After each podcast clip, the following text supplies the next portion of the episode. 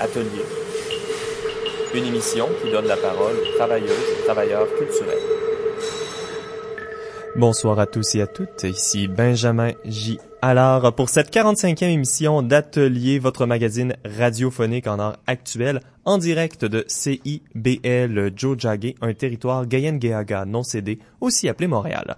En première partie de l'émission aujourd'hui, notre entrevue avec Benjamin R. Taylor, l'organisateur des projections Vision Montréal, et Pascal Tremblay nous propose un retour sur deux créations du OFTA. En deuxième partie d'émission, Odile Joron déambule dans Saint-Henri avec le collectif Les Sabines, qui prépare un projet d'art public subversif. Et puis finalement, nous conclurons l'émission avec le segment création d'Isabelle Clermont.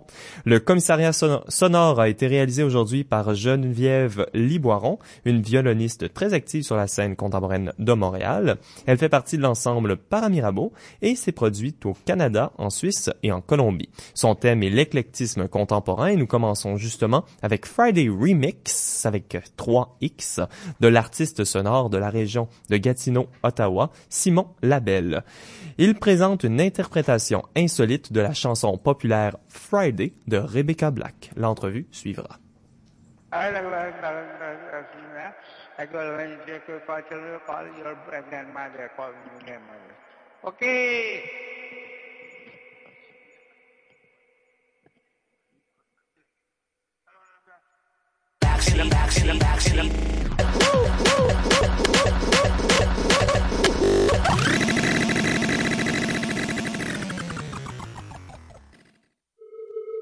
Merci Benjamin euh, de te prêter au jeu de l'entrevue. Pour te présenter, donc tu es Benjamin R. Taylor, tu es cinéaste et à l'origine du cercle de projection Vision au pluriel Montréal, un espace dans lequel on projette chaque mois des films et des pièces de vidéo expérimentales. Vision, ça se veut un espace de présentation des pièces qui se rendent pas souvent jusqu'aux spectateurs. En tout cas, c'est comme ça que tu décris euh, Mhm, ouais. cet espace. Euh, Peut-être pour commencer, est-ce que tu pourrais nous décrire ce qu'est un film expérimental? Euh, c'est très large comme euh, comme histoire et de genre et justement le terme expérimental. Moi, je l'utilise euh, autant que le, le terme documentaire seulement pour provoquer, je pense, ou pour intriguer des gens parce que c'est très les deux genres c'est très large, mais même la fiction aussi. Mais euh, expérimental, je dirais tout simplement quelque chose qui euh, veut explorer la forme du cinéma, soit le matériel euh, numéri- numérique ou euh, analogique, ou, ou même la forme narrative, raconter une histoire, mais quelque chose qui pousse un peu la forme du cinéma. Et ça peut être même le, cinéma élargi qui se sert de l'espace de projection pour faire des choses un peu plus performance ou sonore aussi. Et justement, tu as créé Vision en 2014, ça fait 5 ans. Euh, Qu'est-ce qui t'a poussé à créer cet espace de projection? Euh, pas nécessairement, c'est c'est évo- évolué assez naturellement, mais comme euh, tu as mentionné, je suis cinéaste, je suis toujours, je fais un, peu moins de films parce que je suis plus occupé avec la, série. mais c'est ça, je faisais le tournée un peu des festivals avec mes films, et pendant que je les présentais, je voyais d'autres films des cinéastes que j'ai- j'ai beaucoup appréciés. Et je me suis rendu compte que les règles, les manières que les films, surtout les courts-métrages et encore plus les, les cours euh, expérimentaux, circulent pas beaucoup dans le monde. C'est juste dans un festival. Et euh, les règles pour les festi- festivals sont un peu absurdes pour ce genre de travail parce que souvent après un an, euh, le, film n'est plus valable pour beaucoup de festivals. Il y a beaucoup de, problèmes avec les, premières mon- mondiales ou de villes ou de provinces. Donc ça empêche de, beaucoup d'œuvres de, voyager. Mais parce que moi, j'ai voyagé, je voyais des, des choses très intéressantes et je savais que ça ne serait pas présenté à Montréal euh, à cause de ces problèmes de diffusion un peu qui existent. Donc, je me suis dit, ah, je vais juste en présenter euh, moi-même euh, quand les, les cinéastes seront près de Montréal ou de passage. Et j'avais une, une liste assez longue de, de films qui m'intéressaient, de cinéastes. Et peu à peu, euh, j'ai commencé à les mettre dans le calendrier une fois par mois. Euh, parce qu'ils all- ils allaient être là, sur, que ce soit à Montréal pour autre chose ou euh, à Toronto ou dans, la région. Euh, donc c'est juste évolué comme ça. C'était pas vraiment, j'avais pas de vision pour vision euh, au début. Et je me vois d'ailleurs toujours un peu plus comme un cinéaste qui collabore avec d'autres cinéastes pour partager l'œuvre avec un public. et pas tant que, que commissaire avec euh, une vue d'ensemble, même si le genre que je choisis, c'est quand même, ça se tient ensemble. Et, euh, mais ça, ça évolue encore. Avec l'année passée, j'avais commencé de faire des projections doubles en, en, invitant chaque cinéaste de faire un programme de leur choix. Donc, ils, allaient dans toute direction de choisir les, les, les films historiques, euh, des films des amis, des contemporains, euh, des influences, euh, toutes sortes de choses, ou par genre ou esthétique aussi. Donc ça, ça s'élargit et ça s'évolue assez naturellement, mais pas nécessairement avec l'idée qu'il n'y a pas assez de, de, salles à Montréal parce qu'il y en a beaucoup, il y a beaucoup de festivals, euh, il y a beaucoup de, de programmation, mais il y a quand même beaucoup de choses qui tombe entre tout ça et c'est ça qui m'intéresse. Oui, et aussi pas un peu, c'était pas l'idée au début, mais juste une question de d'être pratique, mais de faire ça une fois par mois ou deux mois ou trois mois, mais plus une lenteur et pas dans un, contexte de festival. Ça donne plus de temps pour réfléchir, pour avoir plus de continuité avec le, comme à l'intérieur de la série, mais aussi pour moi, comme en tant que personne qui travaille sur ça, au lieu d'avoir comme un mois de, de folie et mm. d'essayer de préparer ça toute l'année longue. Et aussi, pour le spectateur, je trouve ça intéressant d'avoir une place où on peut aller régulièrement et le cinéaste est toujours là. C'est pas juste une salle euh, euh, comme de répertoire ou euh, comme la cinémathèque, mais j'apprécie beaucoup ces salles-là, mais c'est juste une autre manière d'interagir avec un œuvre et un cinéaste à la fois. Oui, c'est ça, parce que j'ai oublié de préciser que chaque mois, la projection est suivie d'une discussion avec euh, l'artiste. Oui, et ça c'est très important. J'ai jamais fait de présentation sans cinéaste et j'en ferai pas non plus. C'est un peu ça le, point de le faire. Le but, c'est de.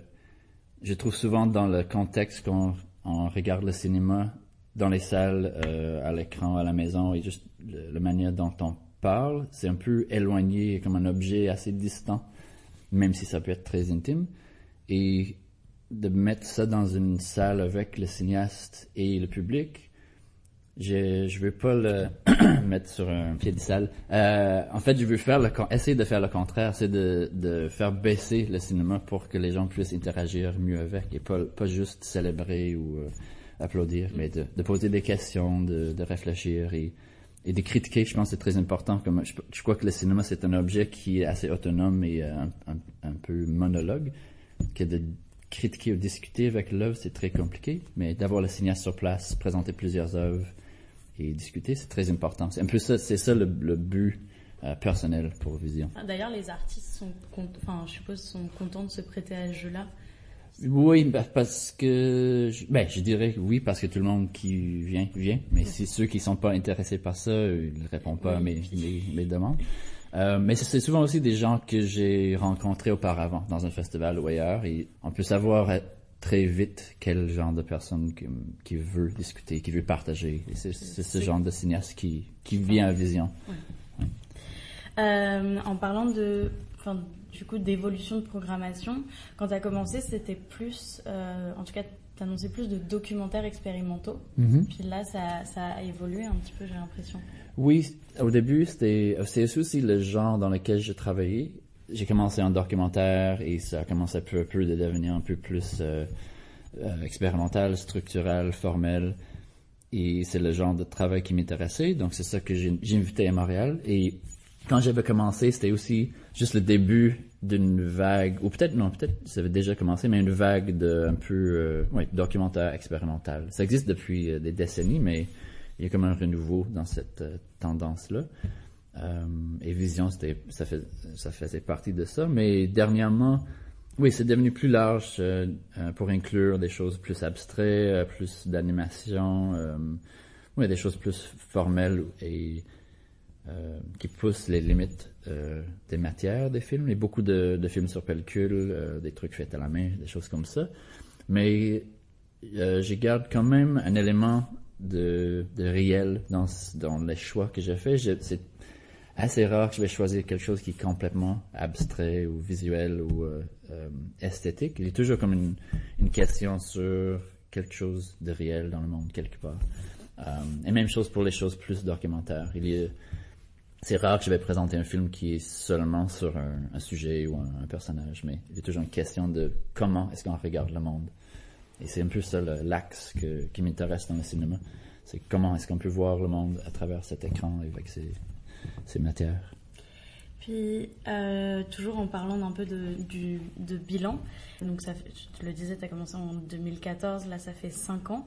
Est-ce que tu dirais que justement les pièces expérimentales ont plus de place à Montréal, qu'il y a plus de.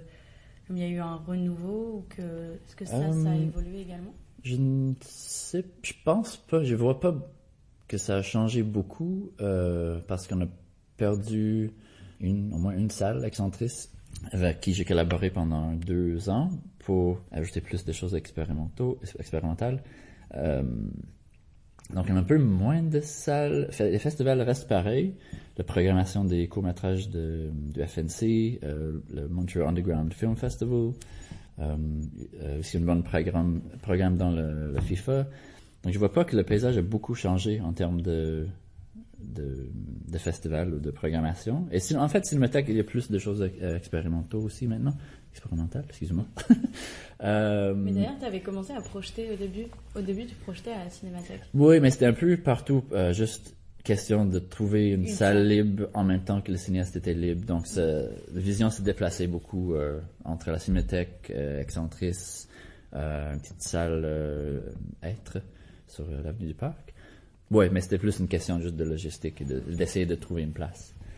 Oui, mais la scène de Montréal, il y a toujours beaucoup de création, beaucoup de recherche, beaucoup de... Et je, trouve que le Québec en général est très axé sur le, la recherche, euh, le process de, oui, de création, qui est comme très riche. Euh, et la diffusion, il y en a beaucoup, mais ça n'a pas beaucoup changé. est-ce que le public a changé? Euh, c'est très difficile à dire parce qu'on dirait que ça change à chaque projection c'est- et je peux pas toujours savoir pourquoi. Des fois, c'est euh, à cause d'un sujet qui intéresse un cinéaste, donc ça attire un public euh, complètement à l'extérieur du cinéma euh, expérimental. Donc ça change à chaque fois et ça dépend le- de- du cinéaste, je crois. Mais il y a peut-être une dizaine de personnes qui revient presque tout le temps. Il y a comme un, un, un noyau oui, un noyau central qui, qui est toujours là, mais le, le reste, oui, ça dépend. Mais aussi, je collabore avec des festivals, donc ça change le public, là. Euh, oui, une fois, j'avais présenté un documentaire sur le, le basketball, donc ça attirait tout un, un groupe de, de sportifs qui connaissaient, ouais, qui connaissaient pas Vision avant. Et même chose pour une soirée où on avait une performance euh, d'un groupe métal pendant un film, de s'attirer tout un autre groupe de, de personnes qui connaissaient pas Vision avant. Donc ça change à chaque fois, avec chaque film, chaque cinéaste. Ouais, donc c'est toujours un peu un mystère aussi. Pour terminer, ce soir même, vous projetez un film, là, dans une heure. Oui, Euh, Qu'est-ce que c'est? Euh, donc rendez-vous très vite euh, à la lumière collective. Euh, c'est une soirée autour de la musique de, de violoniste Malcolm Goldstein, qui est euh, compositeur et euh, oui, violoniste, mais il a fait plusieurs trames sonores pour les films expérimentaux. Et ce soir, on projette trois des films sur lesquels il a joué la musique. Un, film de Daichi, non, deux films de Daichi Saito, un film de Pierre Hébert, et en plus d'un documentaire sur Malcolm Goldstein de Terry Col- Collins. Euh, et tout le monde sera là ce soir et on projette sur 35, 16 mm et Malcolm va également jouer euh, entre les films. Donc c'est un peu un ciné-spectacle, concert. euh. Je rappelle que les projections ont lieu chaque mois au 70-80 rue Alexandra, espace 506, c'est à Montréal, et puis on mettra tous les liens vers le site internet de Vision sur le site internet de Radio Atelier. Merci beaucoup. Vous écoutiez sur Atelier l'entrevue de Benjamin R. Taylor, organisateur des projections Vision Montréal, avec notre réalisatrice Manon Giry. Alors la projection et la musique en direct euh, avec Malcolm Goldstein, Daichi Saito, Pierre Hébert et Thierry Collins, c'est bien ce soir, le 3 juin, à 20h. On vous rappelle que c'est à la Lumière Collective, 780 rue Alexandra, l'espace 506. Ça, c'est dans le Mile End, le, le, le Mile X, excusez-moi, entre les stations Parc et On continuera avec une autre pièce musicale, Château de Pivoine du collectif Véro Hond Estelle, une pièce expérimentale et minimaliste créée à partir de jouets d'enfants récupérés.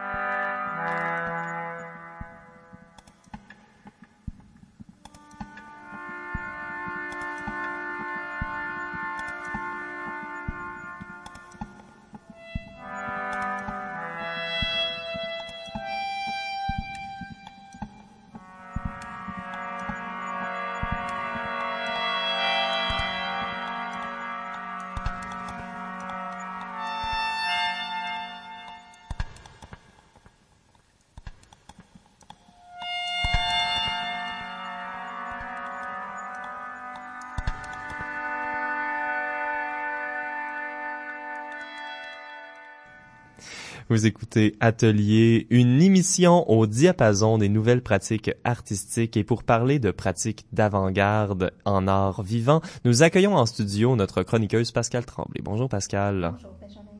Pascal, tu nous parles ce soir euh, de deux créateurs euh, qui ont capté notre attention, ton attention, et qui étaient de la programmation de la plus récente édition du OFTA qui s'est terminée hier.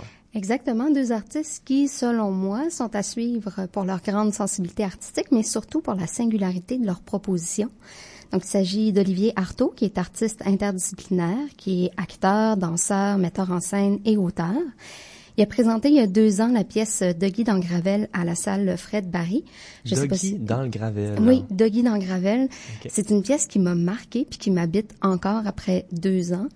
Et euh, j'avais très hâte justement de voir sa performance. Euh, puis euh, euh, j'ai vraiment pas été déçue là, de, de, sa proposition.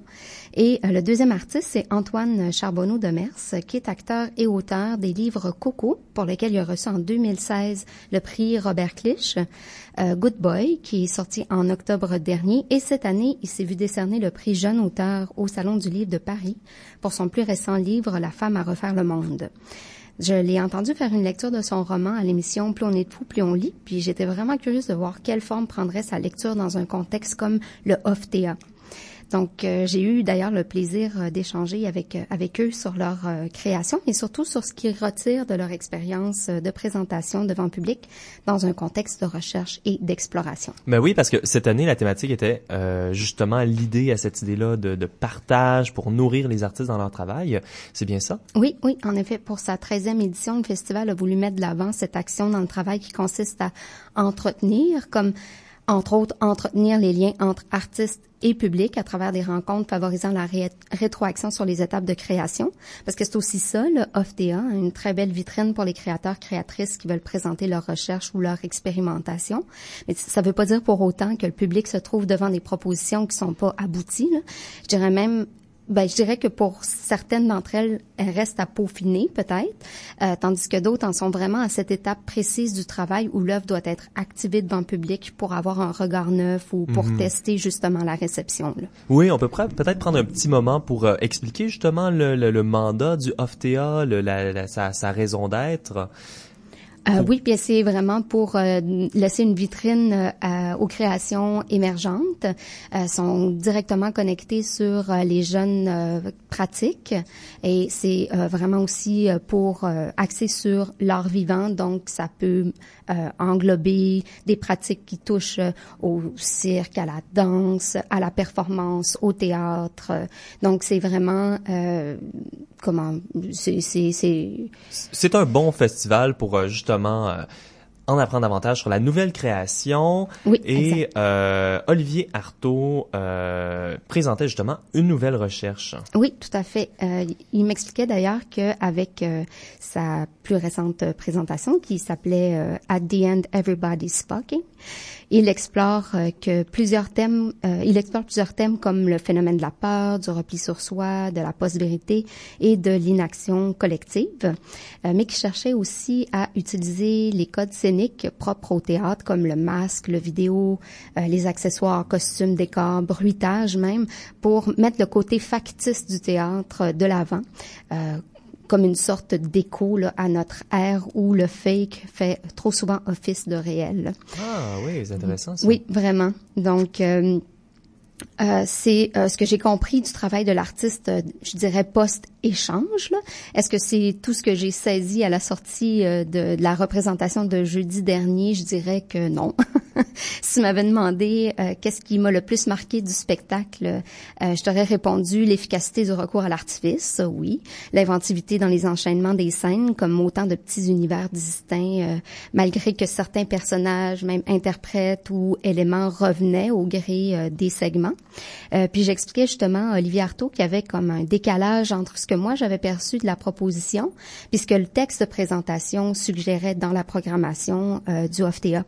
Et euh, il me disait que ça avait justement été un défi pour lui de trouver les mots justes pour parler euh, d'une réflexion qui est en cours en fait. Donc euh, comme il est aussi difficile parfois euh, pour euh, le spectateur ou la spectatrice de trouver la bonne manière de parler d'une œuvre qui fonctionne, mais qu'on serait on saurait pas trop dire pourquoi des fois. Mhm. Puis euh, c'est là que l'échange devient intéressant justement entre public et artiste, puis qu'on peut arriver à préciser sa pensée euh, et euh, justement à voir qu'est-ce qui ressort qu'on n'aurait peut-être pas vu euh, euh, au départ. Et euh, dans le fond, la réception autant que la création, euh, on peut en, en déduire que ça ça se trouve à être aussi un processus euh, qui est évolutif dans le fond. Puis il y avait aussi un désir dans sa proposition d'explorer le théâtre sans texte, sans texte, pardon, pour mettre à l'épreuve l'importance de la narration. Parce que souvent au théâtre, on a l'impression que les mots sont essentiels à la compréhension, puis que sans eux, ben le public serait comme perdu. Mais euh, en performance, euh, les actions se déroulent souvent dans un mutisme total, puis les performeurs performeuses ont juste recours aux gestes ou à leur simple présence comme vecteur de sens. C'est aussi ça qu'Artaud cherchait à expérimenter, voir comment l'écriture scénique pourrait prendre le pas sur la dramaturgie. En tout cas, c'est du moins euh, ce que moi j'en ai euh, j'en ai perçu. Donc, euh, des questions comme comment arriver à se comprendre quand on parle pas le même langage, comment un public peut saisir une œuvre dont il n'y aurait pas les codes, comment un créateur peut communiquer ses idées quand il s'entoure d'interprètes ou de collaborateurs, collaboratrices qui parlent même pas la même langue que, que lui, comment socialement on agit face à nos pertes de repères, face à l'inconnu. Donc, toutes ces préoccupations-là euh, découlent de cette remise en question de son rôle d'auteur et de metteur en scène qui nourrit son processus de recherche actuel et qui euh, transparaît dans certains segments là, de cette proposition-là au off. Mhm, ben, c'est intéressant comment euh, faire un texte sans ben, écrire un- une écriture scénique sans langage, reflé- réfléchi également au langage des différentes disciplines. Je trouve que c'est un, une manière très intelligente de le faire. Oui, oui, exactement. Euh, et euh, donc, il y avait comme aussi des éléments qui étaient empruntés justement euh, au mime ou euh, au grotesque. Au, donc, cette idée de, de vraiment euh, être dans le dans le geste, moi, c'est ce que je trouve qui a été le, le plus intéressant justement dans la présentation.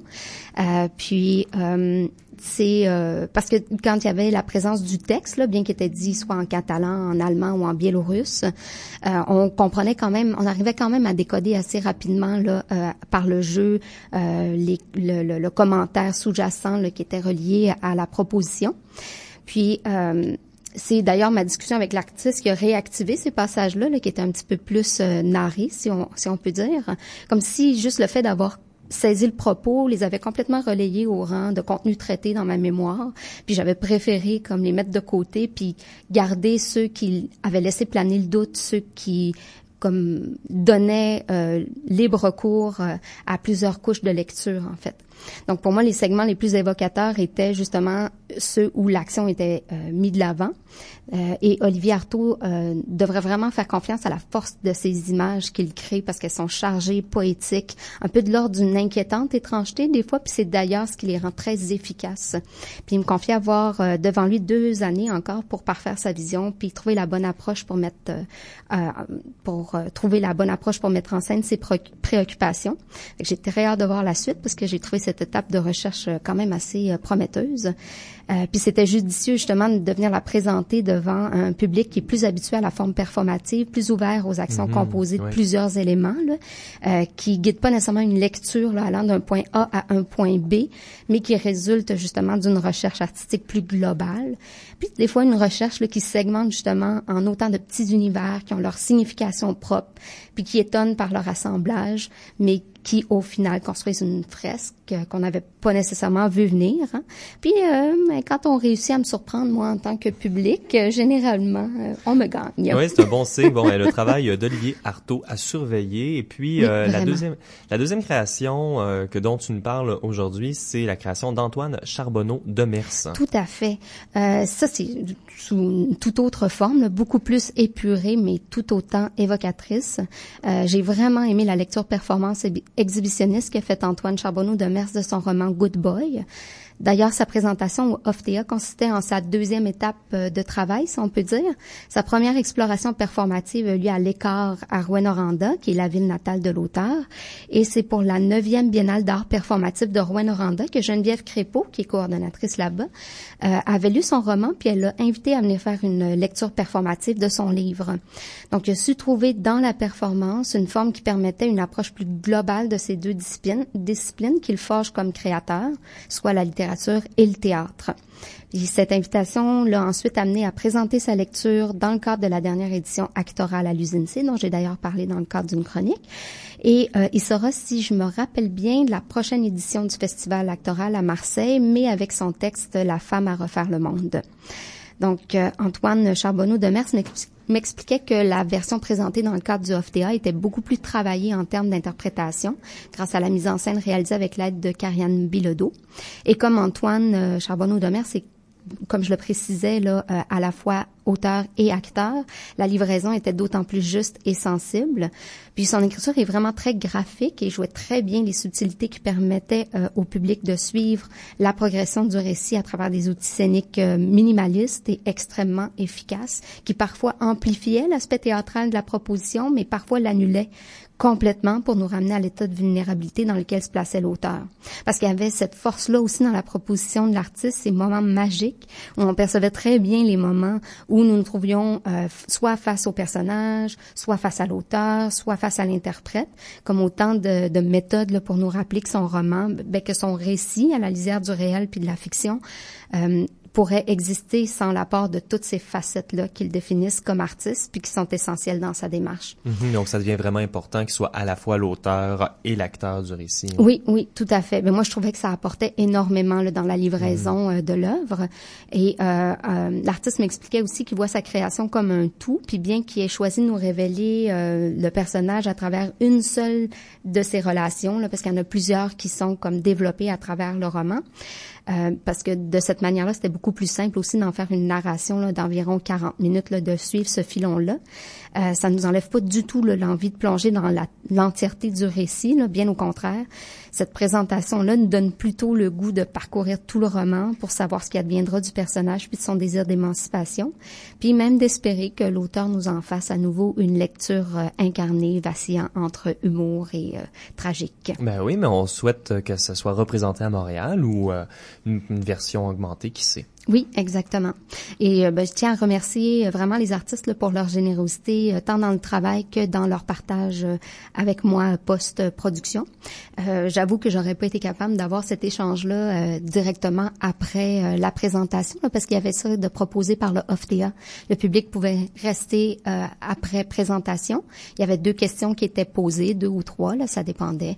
Donc, qu'est-ce qui vous a le plus marqué dans la proposition, euh, qu'est-ce que vous retenez, qu'est-ce que vous en avez compris, des questions tournant autour de ça.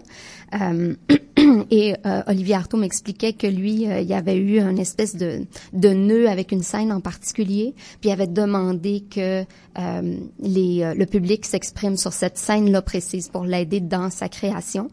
Euh, moi, j'aurais pas été capable euh, de parler tout de suite euh, de ce que j'ai vécu. Eh J'avais besoin de le laisser déposer un petit peu, mais j'ai eu la chance de le faire quand même. Ouais, fantastique. C'est également ça le travail de critique, c'est de réfléchir à ces propositions-là a posteriori. Ben, on, on, espère que ça sera utile aux créateurs. Oui, Alors, à, à venir à l'émission, la chronique d'Odile Joron et le segment Création avec Isabelle Clermont.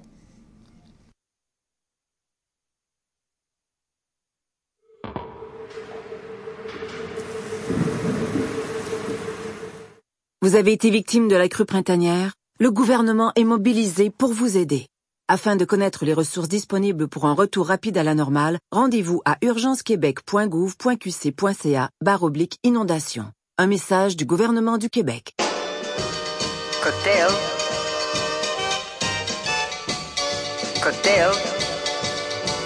Rien de mieux pour terminer sa journée et débuter sa soirée qu'un bon cocktail. CIBL vous convie du mardi au vendredi à 16h à son cocktail de culture. Un magazine sur l'actualité artistique de Montréal, parfaitement dosé et juste assez fort pour se sentir. Cocktail.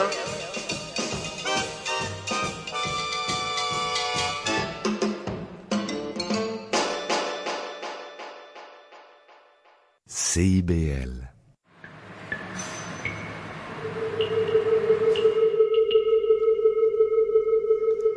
Vous êtes sur les ondes de CIBL et vous écoutez votre rendez-vous hebdomadaire sur la recherche en art. Mon nom est Benjamin J. Allard et vous pouvez réécouter toutes nos émissions ou même nous écrire au radioatelier.ca. Cette semaine, pour ta chronique, Odile Geronte est allée faire un véritable travail de terrain. Oui. Fantastique. Tu t'es entretenu avec les Sabines, un collectif connu pour leur fanzine traitant des aléas de la reconnaissance du milieu artistique québécois. Euh, elles s'intéressent maintenant à l'art public. Elles sont en pleine production de leur première œuvre 1%, ce qui fait écho à la chronique d'Elisabeth Recure que nous euh, qu'on avait la, semaine dernière, qui parlait justement, qui faisait une espèce d'historique du 1%. Alors, Odile, est-ce que tu peux nous décrire un peu ta rencontre avec les Sabines? Bien sûr. Donc, les Sabines et moi, on s'est donné rendez-vous euh, dans Saint-Henri pour parler de la production de leur première œuvre d'art public.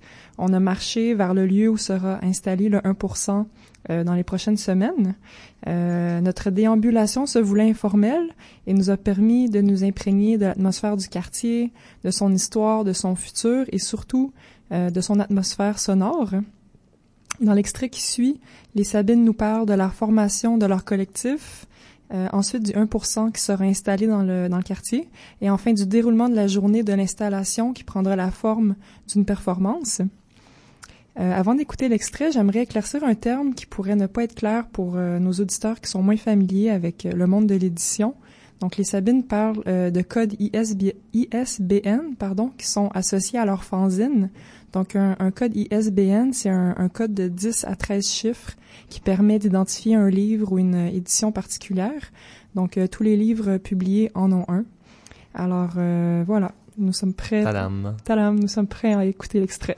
Ben oui, on passe à la déambulation urbaine.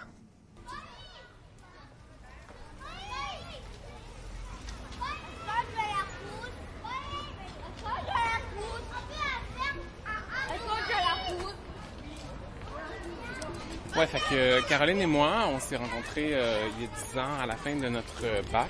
On a travaillé ensemble sur une exposition collective qu'on a faite au théâtre Cartier sur la rue Notre-Dame, pas trop loin d'ici. on va passer là d'ailleurs tantôt. Puis à la fin de notre exposition avec ce qu'on appelle le groupe du 12 crédits, c'est les, meilleurs des meilleurs du programme qui avaient l'opportunité de pouvoir faire l'exposition de fin d'année. Euh, on a fondé les Sabines, puis... Euh, un club de dessin. Un club de dessin. D'abord un club de dessin, c'est ça. Euh, et puis, euh, c'est un club de dessin particulier. Euh, on voulait euh, utiliser les... comment on appellerait ça? Les archives nationales? Oui, en fait, on s'est euh, ouais, on s'est commandé un code ISBN parce qu'on voulait déposer notre premier fanzine aux archives nationales en bonne et due forme pour marquer la fin de notre parcours académique ensemble. Et là, Charles-Antoine a fait les procédures et le, les archives nous ont envoyé 10 codes ISBN parce que ça vient en batch. Donc on s'est dit, ah ben très bien, on a, on a nos projets pour les 10 prochaines années. on s'est dit honnêtement qu'on allait faire euh, un fanzine par année pendant 10 ans. Ouais. Euh, on établit bon euh, un genre de, de, plan de match là, pour les 10 prochaines années, des thématiques, des, des un plan de route là plutôt. Ouais, avec un thème à la mode à chaque année. Donc on est passé déjà à travers l'art oriental, l'hyperréalisme, le féminisme, la critique institutionnelle, la post-image. On, a des, on passe à travers tous les grands thèmes savants, à travers nos essais illustrés. Puis euh, cette année, c'est notre dernier. Donc là, on est en train de commencer un nouveau cycle de production avec l'art public. Donc on s'offre notre premier 1% en espérant qu'il va, il va avoir quelque chose euh, qui va déboucher après. Euh, en espérant pas se faire arrêter aussi.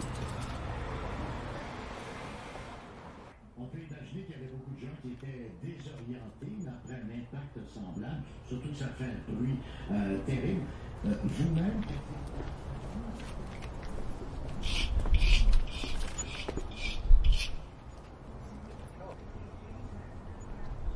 lady holding a microphone reason.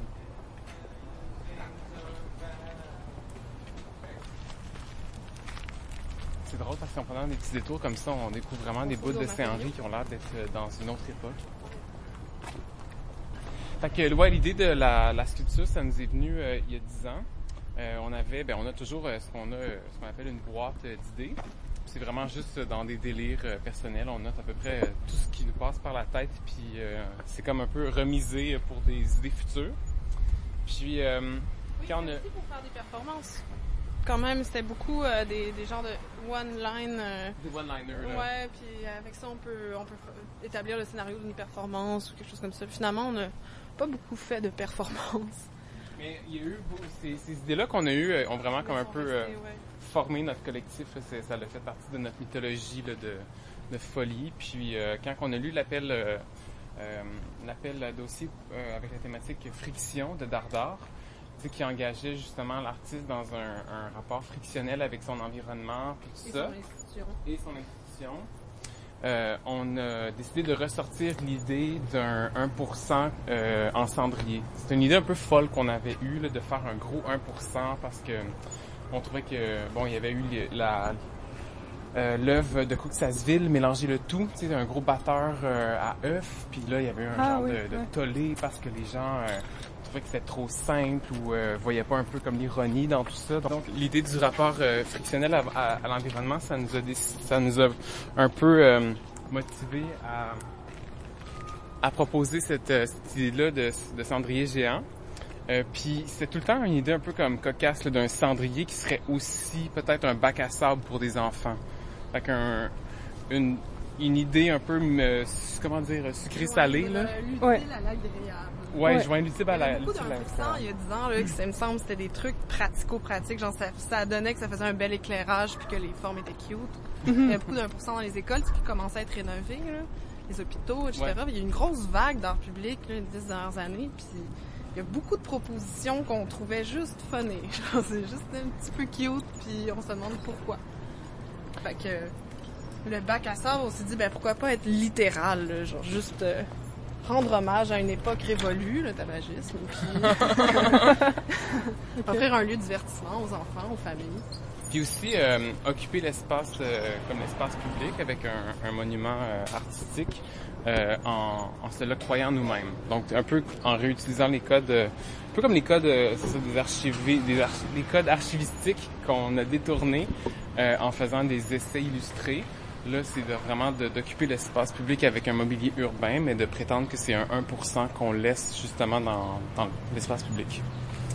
Puis, euh, ce qui est aussi très drôle, c'est de prendre un espace euh, municipal en friche, tu sais, qui est pas encore développé, puis d'y mettre le 1% avant que le projet soit euh, vraiment conceptualisé ou financé. Là. On sait, on sait pas comme qu'est-ce qui va se passer avec le terrain sur lequel on va installer l'œuvre. Sauf que là, le 1% va y être déjà. Mhm. Puis là, nous, là-dedans, dans notre attitude un peu subversion, c'est vraiment de dire, OK, ben c'est déjà fait, l'œuvre est déjà là, puis on veut s'éviter un peu euh, euh, toute forme d'appropriation ou de déformation de notre œuvre, parce que souvent ce qui arrive avec les œuvres 1%, c'est qu'ils sont tellement contraintes par des budgets, des paramètres euh, du, citoyen, l'urbaniste, l'architecte, le représentant du ministère, que on trouve que finalement les œuvres c'est toujours un peu plates.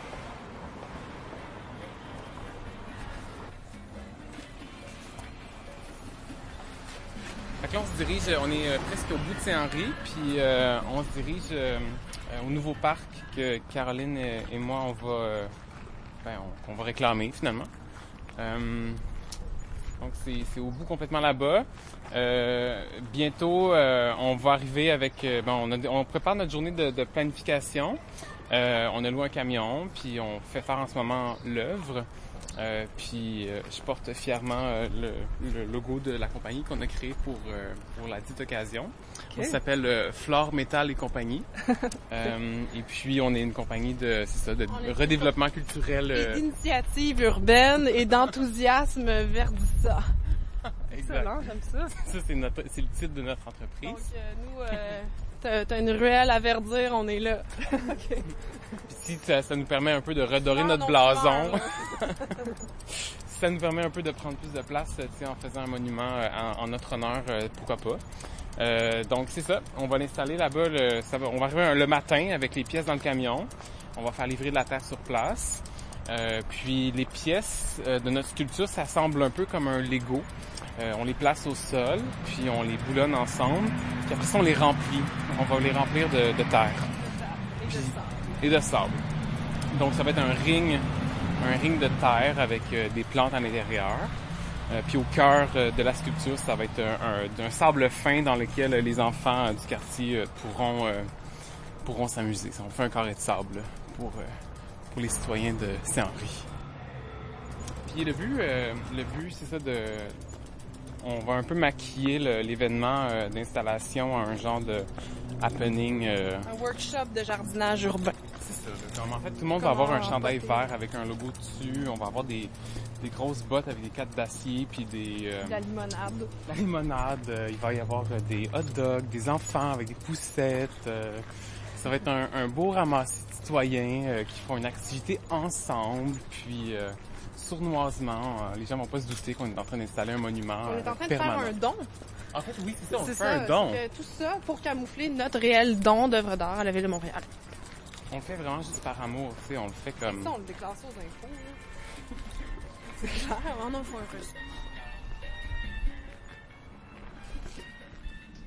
La performance des Sabines aura lieu dans les prochaines semaines dans Saint-Henri, mais on peut pas malheureusement vous dévoiler la date, la date et le lieu exact de l'installation. Vous pourrez éventuellement aller chercher plus d'informations sur le site de d'art d'art. On va mettre un lien sur notre euh, site internet au radioatelier.ca. Merci Odile. Merci. on va maintenant en musique.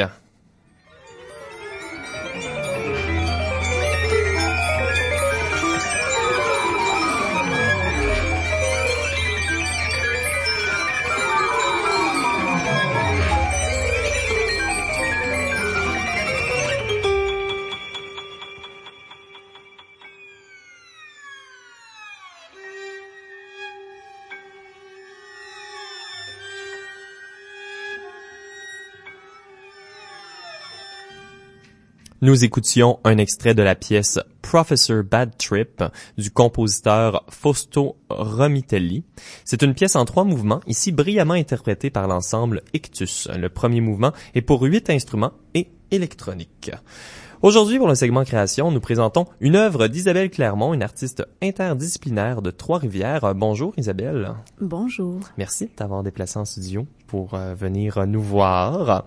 On a également Michel Lacombe qui s'est déplacé en studio. Bonjour Michel. Salut Benjamin. Oh, est-ce qu'on m'entend? Oui, je crois qu'on t'entend et tu es là pour présenter le segment. Oui, ben Isabelle Clermont, comme plusieurs artistes, porte plusieurs chapeaux. Euh, depuis 2017, en fait, elle est organisatrice et commissaire du Festival d'art performatif de Trois-Rivières et en tant que musicienne et brutiste, elle fait partie du grand groupe régional d'improvisation libérée de Rimouski et de l'ensemble de musique improvisée de Québec. Euh, comme tu as noté, Benjamin, elle est aussi artiste en art visuel et diffuse activement son travail à travers le Québec ainsi qu'en France et au Mexique. Depuis le début de sa pratique artistique, son intérêt est marqué pour les créations immersives et relationnelles. Inspirée par la transcendance et la transgression, Isabelle habite et habille le lieu dans tous ses exercices avec des expérimentations polymorphes faisant appel au tissage, à l'assemblage, au dessin, à l'estampe, au métissage, au projet in situ, à la vidéo, la composition sonore et la performance. Fait qu'on s'entend, c'est vraiment une interdisciplinarité large ici. Mm-hmm. Euh, ces projets ont la particularité d'offrir une polyphonie des sens et invitent les spectateurs et les spectatrices à pénétrer au cœur de l'œuvre comme une expérience totale. Aujourd'hui, Isabelle nous présente Cinéma pour l'oreille, une performance sonore qui offre des couleurs pour l'ouïe. En fait, cette pièce euh, nous amène dans une version sonore d'un dessin sur papier aussi créé par l'artiste. Et pour les curieux et curieuses, euh, une image du dessin en question est publiée sur notre page Facebook et sur notre Instagram euh, comme image de promo pour le segment de création. Alors, sans plus tarder, écoutons Cinéma pour l'oreille.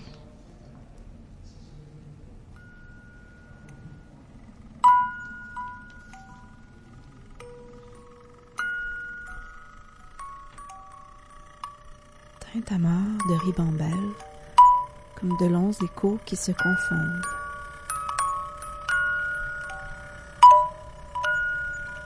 Architecture audible et fantasmagorie tangible.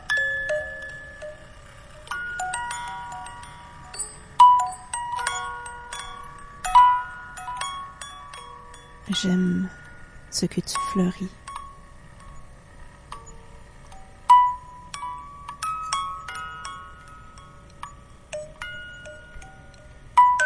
Ton accord quelque peu faux teinte mes paysages énigmatiques.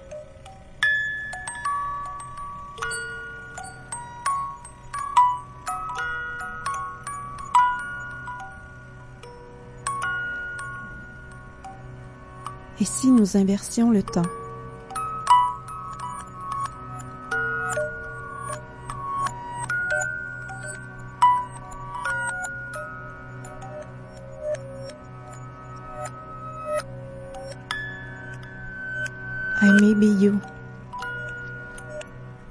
Il se peut que je sois toi.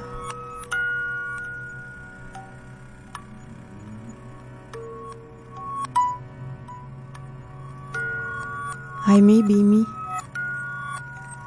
Il se peut que tu sois moi.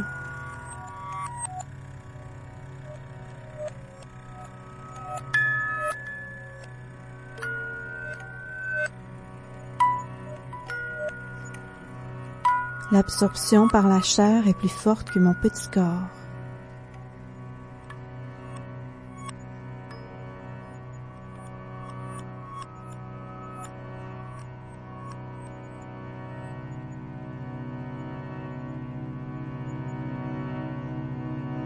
Nos esprits sont des lavis chromatiques.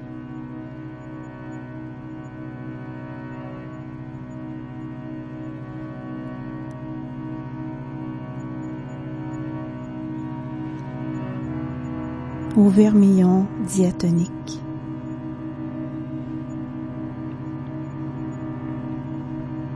Dialogue fusionné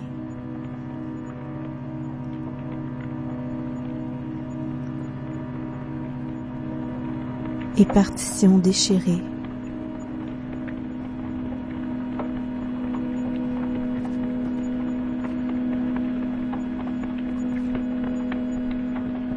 Pose sur le bruissement de nos couleurs.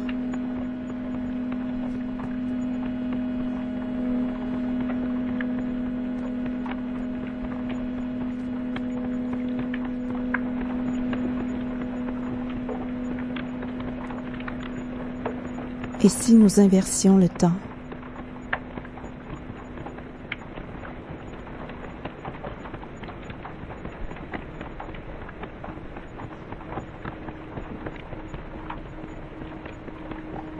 Et si nous inversions le temps.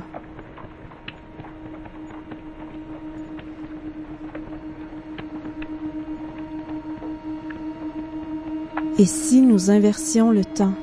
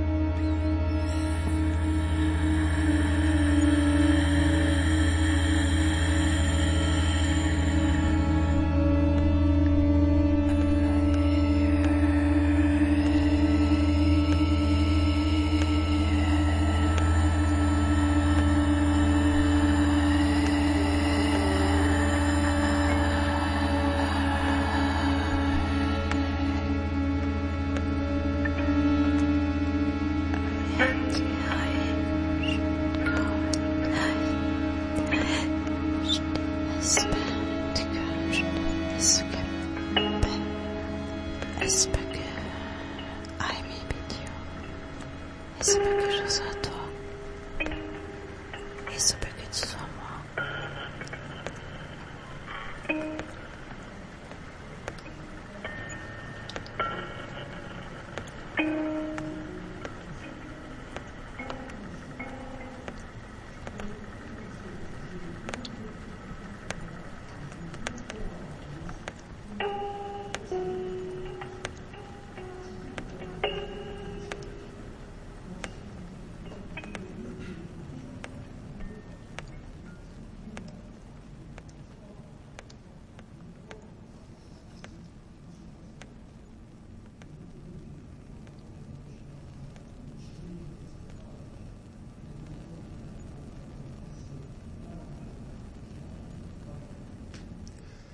Nous venons d'entendre Cinéma pour l'oreille, une performance sonore de l'artiste Isabelle Clermont qui est avec nous en studio. Merci beaucoup Isabelle. Merci Isabelle. Euh, ça donne des frissons. euh, dans mon intro, j'avais expliqué que cette performance existe comme une interprétation d'un dessin que tu as fait. Est-ce que tu pourrais peut-être commencer en nous parlant un peu de ton processus créatif? comment, dans le contexte de ton travail, est-ce qu'une œuvre sur papier se transforme en performance sonore? Oui, absolument. Bien, en fait, tout le phénomène de la, de la, de la, la synergie, en fait, qui euh, la synesthésie plutôt, qui fait que en fait on peut voir euh, les sons et entendre les couleurs. Donc euh, je suis plus dans ce, ce phénomène-là hmm. depuis ma tendre enfance. Donc à quatre ans j'étais au piano et je m'imaginais toujours la picturalité qui pouvait être, euh, qui pouvait accompagner en fait les partitions. Donc euh, très interpellée aussi par euh, le compositeur Olivier Messiaen euh, et tout ce qu'il a développé euh, autour des couleurs et du son. Donc dans ma pratique, c'est tout à fait interrelié. Un ne va pas sans l'autre jamais. À, tout, à, toutes les fois que je fais une, une installation immersive. Fait qu'en création, en fait, les sens sont déjà en dialogue? Oui, tout à fait. Donc, euh, c'est mon leitmotiv euh, le, le, plus grand, euh, de faire interpeller euh, tout dans tout. Donc, où c'est un phénomène plus de rhizome, en fait, où l'odeur va affecter la picturalité, la picturalité va influencer le son et tout s'intercommunique toujours dans le processus. Ben c'est euh, ça rappelle vraiment le qu'on discutait de ça avant d'entrer en onde là euh, le Gesamtkunstwerk le mouvement d'art total. Euh, Est-ce que tu peux nous parler un peu euh, peut-être même de ses origines ou les euh, références qui pour toi t'interpellent mais également la relation que ça a avec ton travail artistique? Oui, tout à fait. Donc l'art total c'est le fait de, créer une unité dans la vie sur, tous les sens, hein, sur tous les plans. Donc, les arts vivants, les arts du, cinéma, l'art performance, euh, la plasticité aussi, la mise en scène, tout pour créer une expérience sensorielle. et dans mon travail, c'est même pas une question que je me suis posée. J'ai toujours vu les choses de cette manière-là, dans une globalité. Euh, en oubliant, euh, comment on dit, jamais rien, pas de, de petits détails. Euh, donc, je suis dans une pensée maximaliste pour l'expérience la plus totale, la plus globalisante, la plus enivrante un peu envahissante peut-être Oui, j'assume. Puis euh, est-ce que tu penses que cette immersion euh, totale là, elle est partagée en fait par toi dans le contexte de la performance et aussi le spectateur? Est-ce que c'est une, une, immersion qui est partagée ou euh, parler un petit peu de ça? Oui, absolument. Ben le spectateur en fait, il est une de mes préoccupations premières. Donc comment il va entrer dans dans mon rêve, dans ma folie, dans ma proposition euh, créatrice. Donc, euh, je tente de le faire vivre euh, le plus possible. donc, en développant ses propres sens, que ce soit avec l'odeur, avec le goûter. donc, le, le, spectateur, en fait, même dans la disposition scénique, donc où je vais le, je vais le positionner dans l'espace pour qu'il se sente vraiment au cœur même de la création immersive. Euh, puis là, tu parles en fait de, dispositifs scénographiques, mais je sais, on parlait un petit peu de ça. Ton, travail a quand même la capacité d'exister dans plusieurs contextes et formes. Euh, sous quelle forme, en fait, euh, tu gravites naturellement euh, dans ta création? C'est-tu vraiment plus la scénographie, euh, l'art-action, le son? Y en a-tu un plus que l'autre qui euh, c'est ça auquel tu gravites ou c'est vraiment euh, un te, te, relance vraiment dans un univers complètement différent? Oui, ben en fait c'est sûr que de, de nature première, euh, je suis une performeuse, musicienne. Je suis partie euh, d'ensemble de musique improvisée à Rimouski à Québec. mais ma, ma pratique, en fait, elle va autant dans la diffusion, euh, donc avec des dispositifs hyper complexes comme avec euh, la SAT par exemple en téléprésence ou bien euh, dans un minimaliste performatif qu'avec qu'avec ma présence. Donc c'est sûr que tous les tous les médiums que je que je touche en fait, tout ce que je mets ensemble, euh, je veux que ce soit le plus euh, égalitaire possible. Mm. Donc les mettre les mettre pas un plus que l'autre, mais ouais, qu'il y ait un, un écho. Un écosystème. Dans oui. trouver une balance. Ouais, ah, oui, absolument. Ouais. Euh, ben c'est clair que ton ta pratique artistique est beaucoup ancrée dans le processus. Euh, on le voit bien dans la façon que tu, tu nous décris euh, ton travail. Euh, mais il semble que ce processus n'est pas purement matériel et j'aimerais parler un petit peu de ça. en fait, dans ta, ta, ta, texte, ton texte de démarche, tu parles de méditation. il y a aussi le mot sacré qui revient. Est-ce que tu pourrais peut-être me parler, je suis très curieuse de t'entendre parler sur ce côté, je dirais peut-être spirituel même de, de ton mm-hmm. travail, puis comment ce processus là je dirais, immatériel, euh, vient euh, être en dialogue avec euh, une exploration matérielle au cœur de ton travail? effectivement, tu as touché un bon point. C'est extrêmement important dans ma pratique d'avoir d'avoir une assise au niveau de la méditation. De, pouvoir bien sentir en fait les, les énergies, de sentir le lieu. Je suis très très interpellée par les, lieux patrimoniaux et même sacrés pour ce qu'ils dégagent, pour le recueillement. Donc et, ensuite de en fait, répéter l'expérience, mes propres créations. Donc, c'est une pratique quotidienne de, méditation qui est très, très importante. Euh, d'acquérir de plus en plus de zénitude pour ensuite transmettre le tout euh, à travers ma création. Fait qu'est-ce que c'est des états d'être que tu essaies de d'incarner en fait euh, quand tu performes euh, aussi ou ouais? Oui, euh, souvent je vais créer des rituels sans les appeler comme ça, mais il y a, y a quelque chose même du chamanisme qui m'interpelle dans la, la, pratique performative. Euh, prendre le temps de euh, être avec l'autre, euh, le, le, spectateur. Euh, J'axe beaucoup sur la lenteur, donc processus qui va demander justement une certaine incarnation de moi, mais aussi de l'autre. Mm-hmm. Alors le potentiel transformateur du performatif, on dirait. Euh, puis sur cet euh, axe-là, ma petite dernière question avant de partir, euh, c'est quoi la prochaine euh, forme que tu anticipes peut-être pour cette œuvre que tu nous as présentée ici? Ça a commencé en dessin, j'imagine ça a eu une vie même avant le dessin. maintenant, ça prend une forme radiophonique. Est-ce que c'est des pièces ou une œuvre ou des fragments que tu penses continuer à, à apporter dans ton travail dans les futures productions? Oui, absolument. Euh, déjà cet été, il y a sûrement un, un, un, fragment de la de la composition qui va euh, s'en aller euh, en installation parce que déjà elle est euh, elle, elle, elle, nous amène dans cette phonographie hein, pour l'oreille, donc le cinéma pour l'oreille. Donc à présenter dans une ambiance euh, complètement euh, ludique et, et autre. Alors euh, oui, elle vivra de nouveau.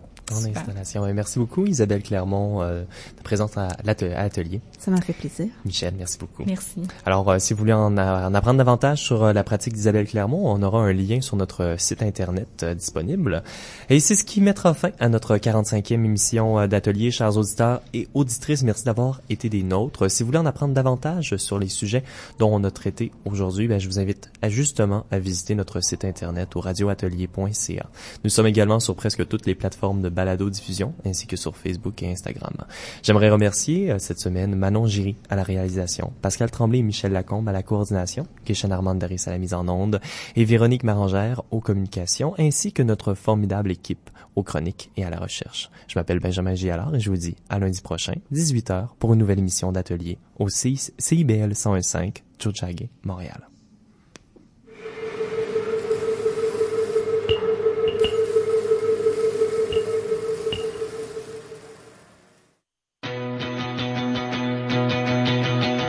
Cet été, à tous les mardis sur les ondes de CIBL, on vous invite chez le disquaire. Une heure de découverte et de partage avec des invités mélomanes, curieux et curieuses qui ont envie de vous faire découvrir des nouveautés et des coups de cœur du moment ou d'avant, des chroniques puis ben de la musique. Préparez vos carnets de notes le mardi à 18h. C'est chez le disquaire que ça se passe.